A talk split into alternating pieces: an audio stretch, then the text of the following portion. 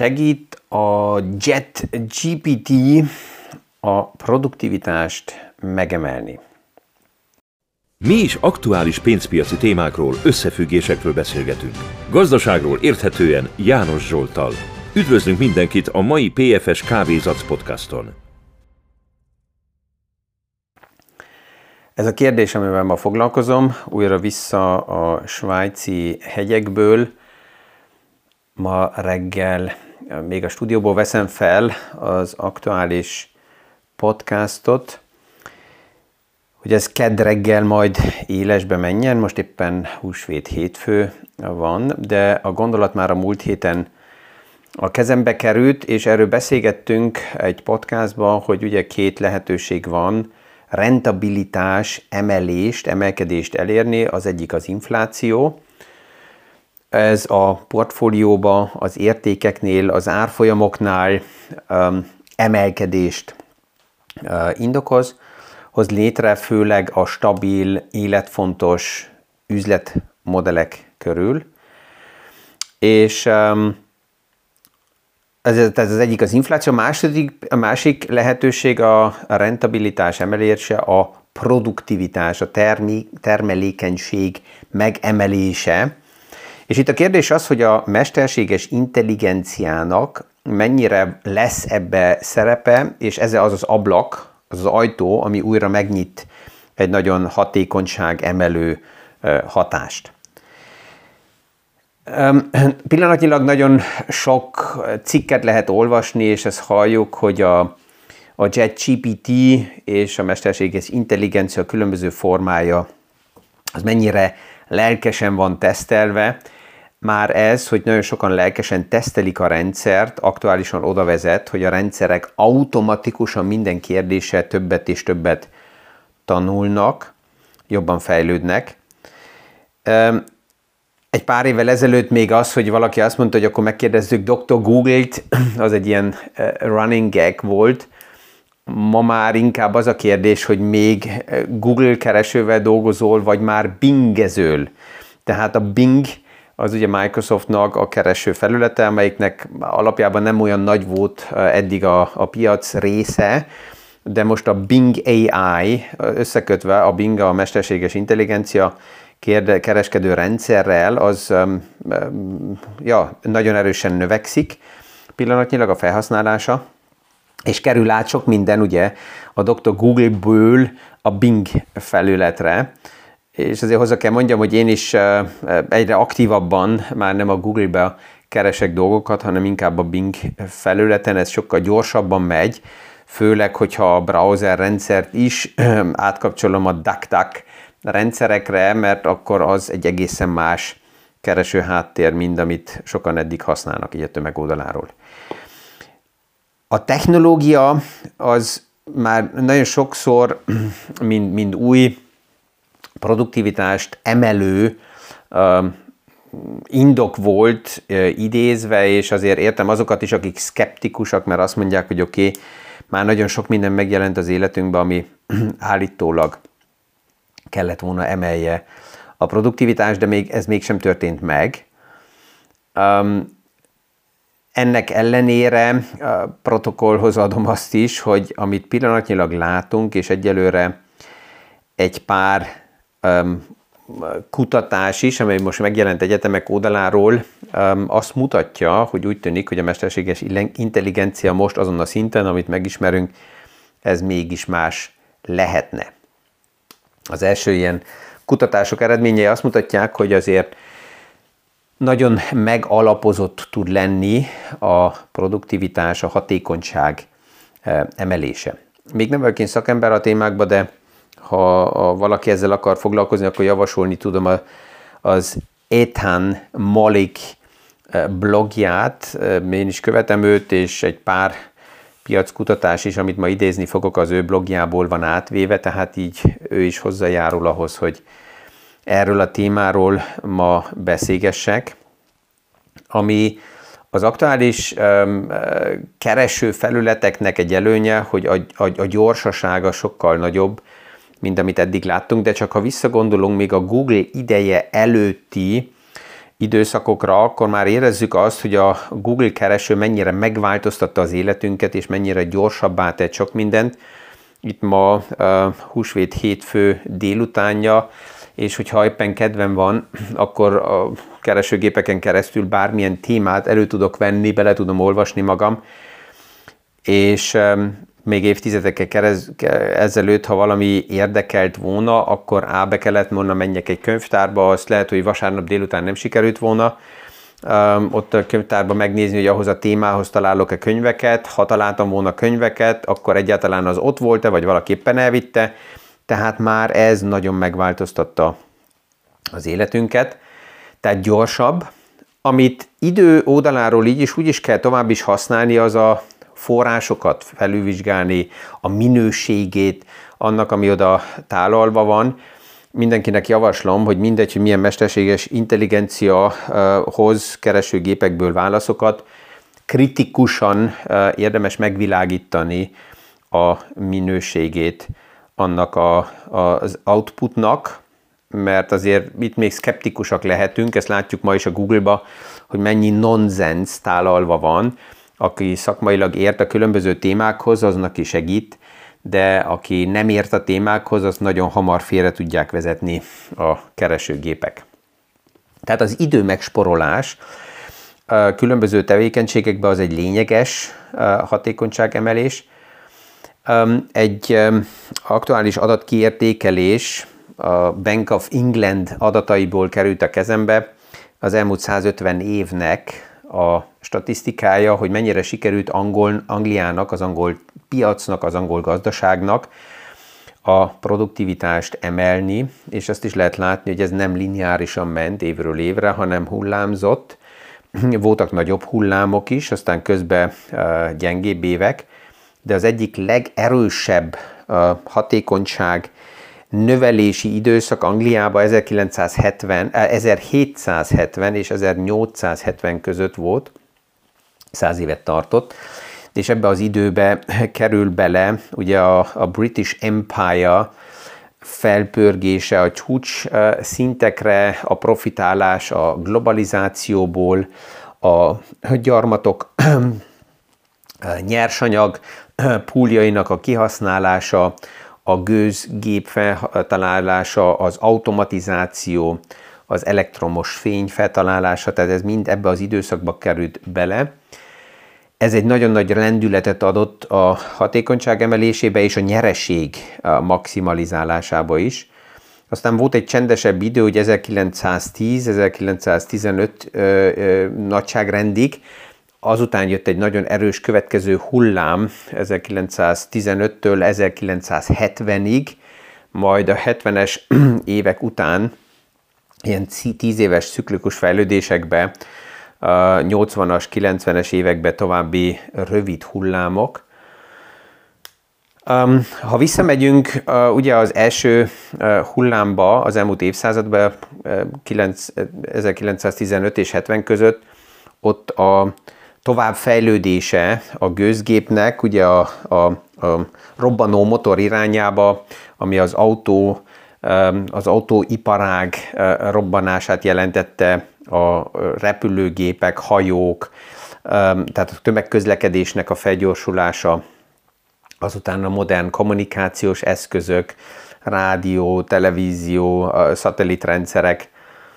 a 70-es években aztán egy picit lehűlt, de ott jött um, egy következő hullám, az a, a, a PC, a Personal Computer bevezetése volt. Ugye a, a 80-es években, azután ez átment a, az adatfeldolgozási időbe, majd a 90-es évek közepe vége fele az internet um, uh, hozta a következő nagyon erős uh, súbot, és egy páran azt mondják, hogy ez hasonló tud lenni esetleg a mesterséges intelligenciánál is, hogy ezek ilyen rövid súb, de nem lesz ilyen évszázados súb, mint amit láttunk akár 200 évvel ezelőtt. Két aktuális um, piackutatás mégis azt mutatja, hogy ez uh, tartósabb tud lenni, és lényegében tud dolgokat változtatni. Az egyik uh, kutatást az Sida Peng um, állította össze, profi programozókat hívott meg erre a a kutatásra, és az volt a feladat, hogy ők kellett egy bizonyos feladatra egy, egy programot írjanak, 50%-a a programozóknak használhatta a mesterséges intelligenciát, 50% pedig nem. Az eredmény, hogy azok, akik használták a mesterségi intelligenciát, azoknak átlagban 71 perc után volt meg a leprogramozott megoldások, azok, akik nem használtak mesterséges intelligenciát, azoknak átlagba 161 perc után volt meg a megoldásuk. Tehát, hogyha ezt megnézzük, akkor összességében 55,8% idő megtakarítás volt elérhető ugyanazzal az eredménnyel, de hamarabb sikerült az output. Hogyha ezt összehasonlítjuk a historikus fejlődésekkel, akkor ezt az angol hatékonyság emelés oldaláról nézve azt lehet látni, hogy ez egy ugyanolyan időmegsporolást jelent, mint amit 1920 és 1950 között tudott elérni a, az, a brit gazdaság különböző technik, technológiákon keresztül, és ez itt csak egy technológia, egy, technológia miatt érhető el. Most azt lehet mondani, hogy aki a programozók az nem egy annyira jelentős iparág, és ez kevés emberről szól, de hát ha megnézzük, akkor azt látjuk, hogy a programozás az egyre több szakmába, iparágba beszivárog, és fontos, lényeges téma. Ha megnézzük például a kriptovilágba is, már a mesterséges intelligencia képes leprogramozni egy blockchain megoldást, ez már nem kellenek programozók, úgy mint egy pár évvel ezelőtt, ami a programozóknak mégis egy kreatív, fontos tevékenysége azután, hogy megvan a program, az a, az a, a programot, az alap ötletet feldolgozni, hibákat megkeresni, optimalizálni a programot, programozóval beszélgettem, és kép formájában úgy fordította ezt nekem le, hogyha ma ő megír egy programot, és ez a program nem elég kreatív és optimális, akkor túl hosszú a program sor, és ez lassítja a rendszereket, ez olyan, mintha egy sportautóba belene téve egy, egy Trabant motor, de hogyha ő nagyon kreatív és jók az ötletei,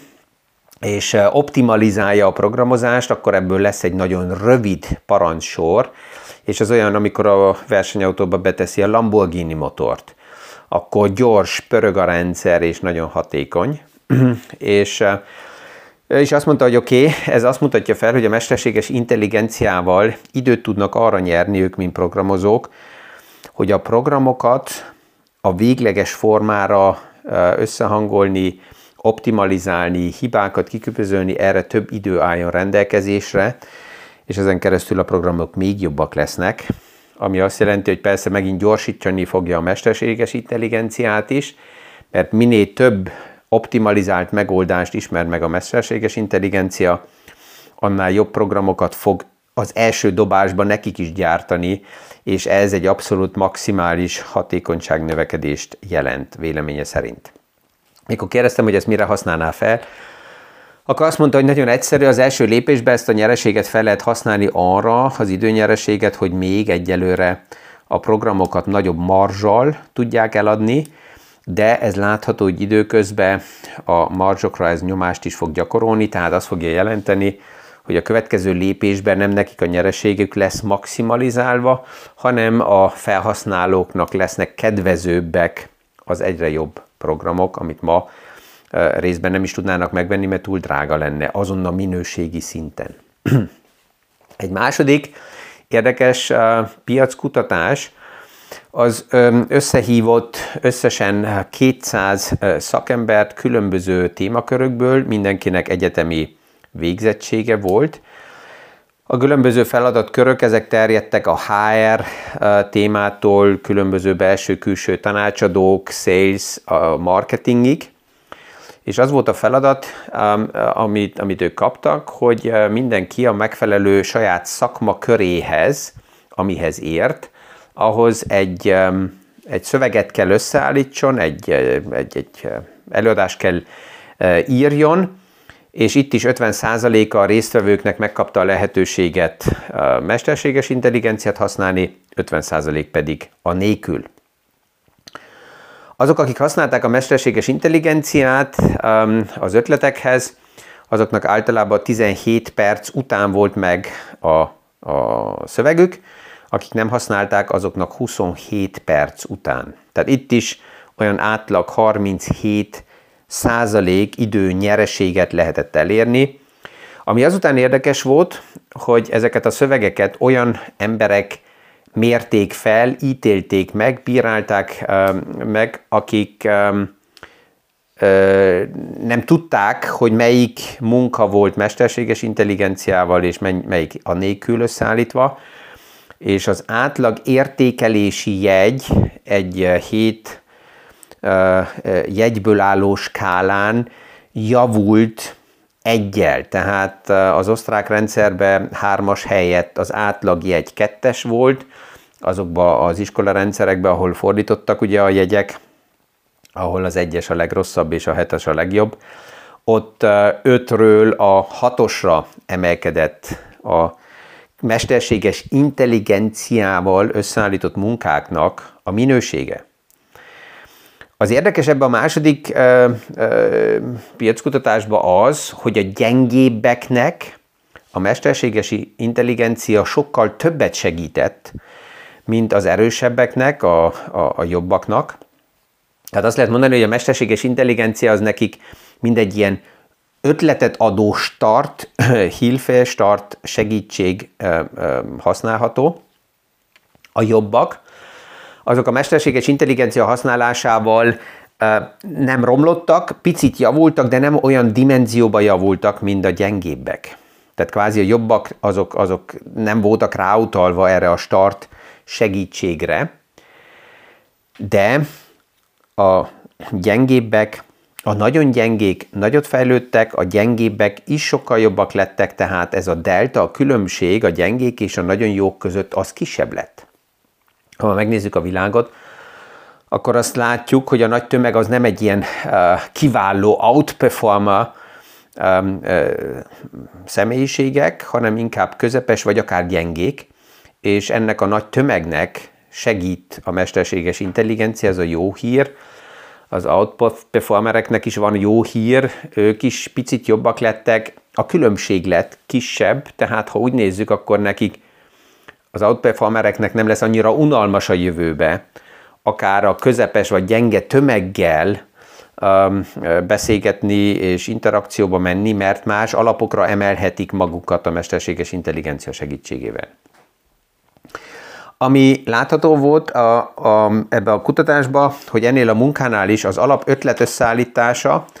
a szövegeknek az alapstruktúráját e, kialakítani az gyorsabb volt, de azután ezt ilyen végleges szintre javítani, optimalizálni, megnézni, hogy a források mind passzolnak-e, az idő ugyanannyi volt. A saját e, munkánál nem kellett annyira javítani, mint a, a mesterséges intelligencia oldaláról hozott munkákat, azokat sokkal jobban és kritikusabban felül kellett vizsgálni ahhoz, hogy végleges finál verzióba lehessen ezt hozni. Ezek a különböző ilyen piackutatások persze még csak azt mutatják, hogy megvannak az alapok, a kérdés az lesz, hogy sikere, sikerül-e a valódi életbe ezeket átépít, átültetni különböző szakmákba, mert a rendszereink azért hajlamosok arra, hogy hatékonyság emelést, bürokrácia és, és adminisztrációval lefolytsák, de egyet lehet látni, hogy az aktuális mesterséges intelligencia megoldások olyan szakmákat is támadnak, amely, amelyek még évekkel ezelőtt ilyen immun szakmáknak minősültek, akkor, amikor csak a robotizációra beszéltünk, ahol azt mondtuk, hogy mit lehet automatizálni a mechanizmus, a mechanikus munkafolyamatokat, Ma azt látjuk, hogy az intellektuális munkafolyamatokat is érinti, főleg az aktuális mesterséges intelligencia outputja, és ezért érdemes figyelni szinte minden szakmából,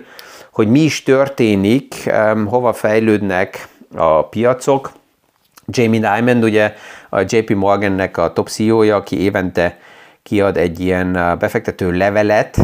Az egyik fő témája, amit éppen most kézbe vett, ez pont ez, hogy a következő generációt a következő két generációt a legerősebben befolyásolni a mesterséges intelligencia fejlődése fogja, és ez nagyon sok um, szakmát fog érinteni. Most hirtelen csak eszembe jut a, a telefon értékesítők, ezek a legtöbb esetben már ma katasztrofálisan gyengék, és azért egy pár olyan felület, ahol jetbottal van a lehetőség ma már kommunikálni, azt kell mondjam, hogy szívesebben kommunikálok, mert e, részben empatikusabb vagy jobb válaszokat kapok, vagy megfelelőbbeket, mint a gyenge telefon értékesítőktől, főleg azok a telefon értékesítők, amelyek felhívnak engem e, e, nem megfelelő európai időbe, és akkor lehet hallani, hogy valahonnan Indiából vagy Európán kívüli telefonközpontrendszerekből rossz némettel vagy rossz angollal ott bele dumálnak, kiabálnak a telefonba. Ezeket jetpottal mind ki lehet cserélni. Azok a szakmák, mint mit tudom, egy asztalos, vagy egy, egy, egy tehát klasszikus kézműves szakmákat, azokat lehet, hogy nem lehet még egy tűzoltót JetGPT-vel kikapcsolni, de nagyon-nagyon sok szakma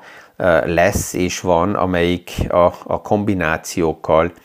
érintett fog lenni. Ezek a gondolatok a, a produktivitás emeléshez remélem, hogy így most segítenek belemenni így a húsvét itt utáni hétbe. Ez a hét érdekes lesz, mert a múlt héten lezártam a, a sí szezont ugye a hegyekbe, és ezen a héten megnyitom a motrozási szezont Madeira szigetén hónaptól, ezért ezen a héten egy pár podcast lehet, hogy nem éles lesz, hanem előre már stúdióba felvéve, de minden esetre e, téma van elég. Ezzel kívánok ma is mindenkinek kellemes napot, és a viszonhallásra a következő PFS Kávézat podcastig. Thank you.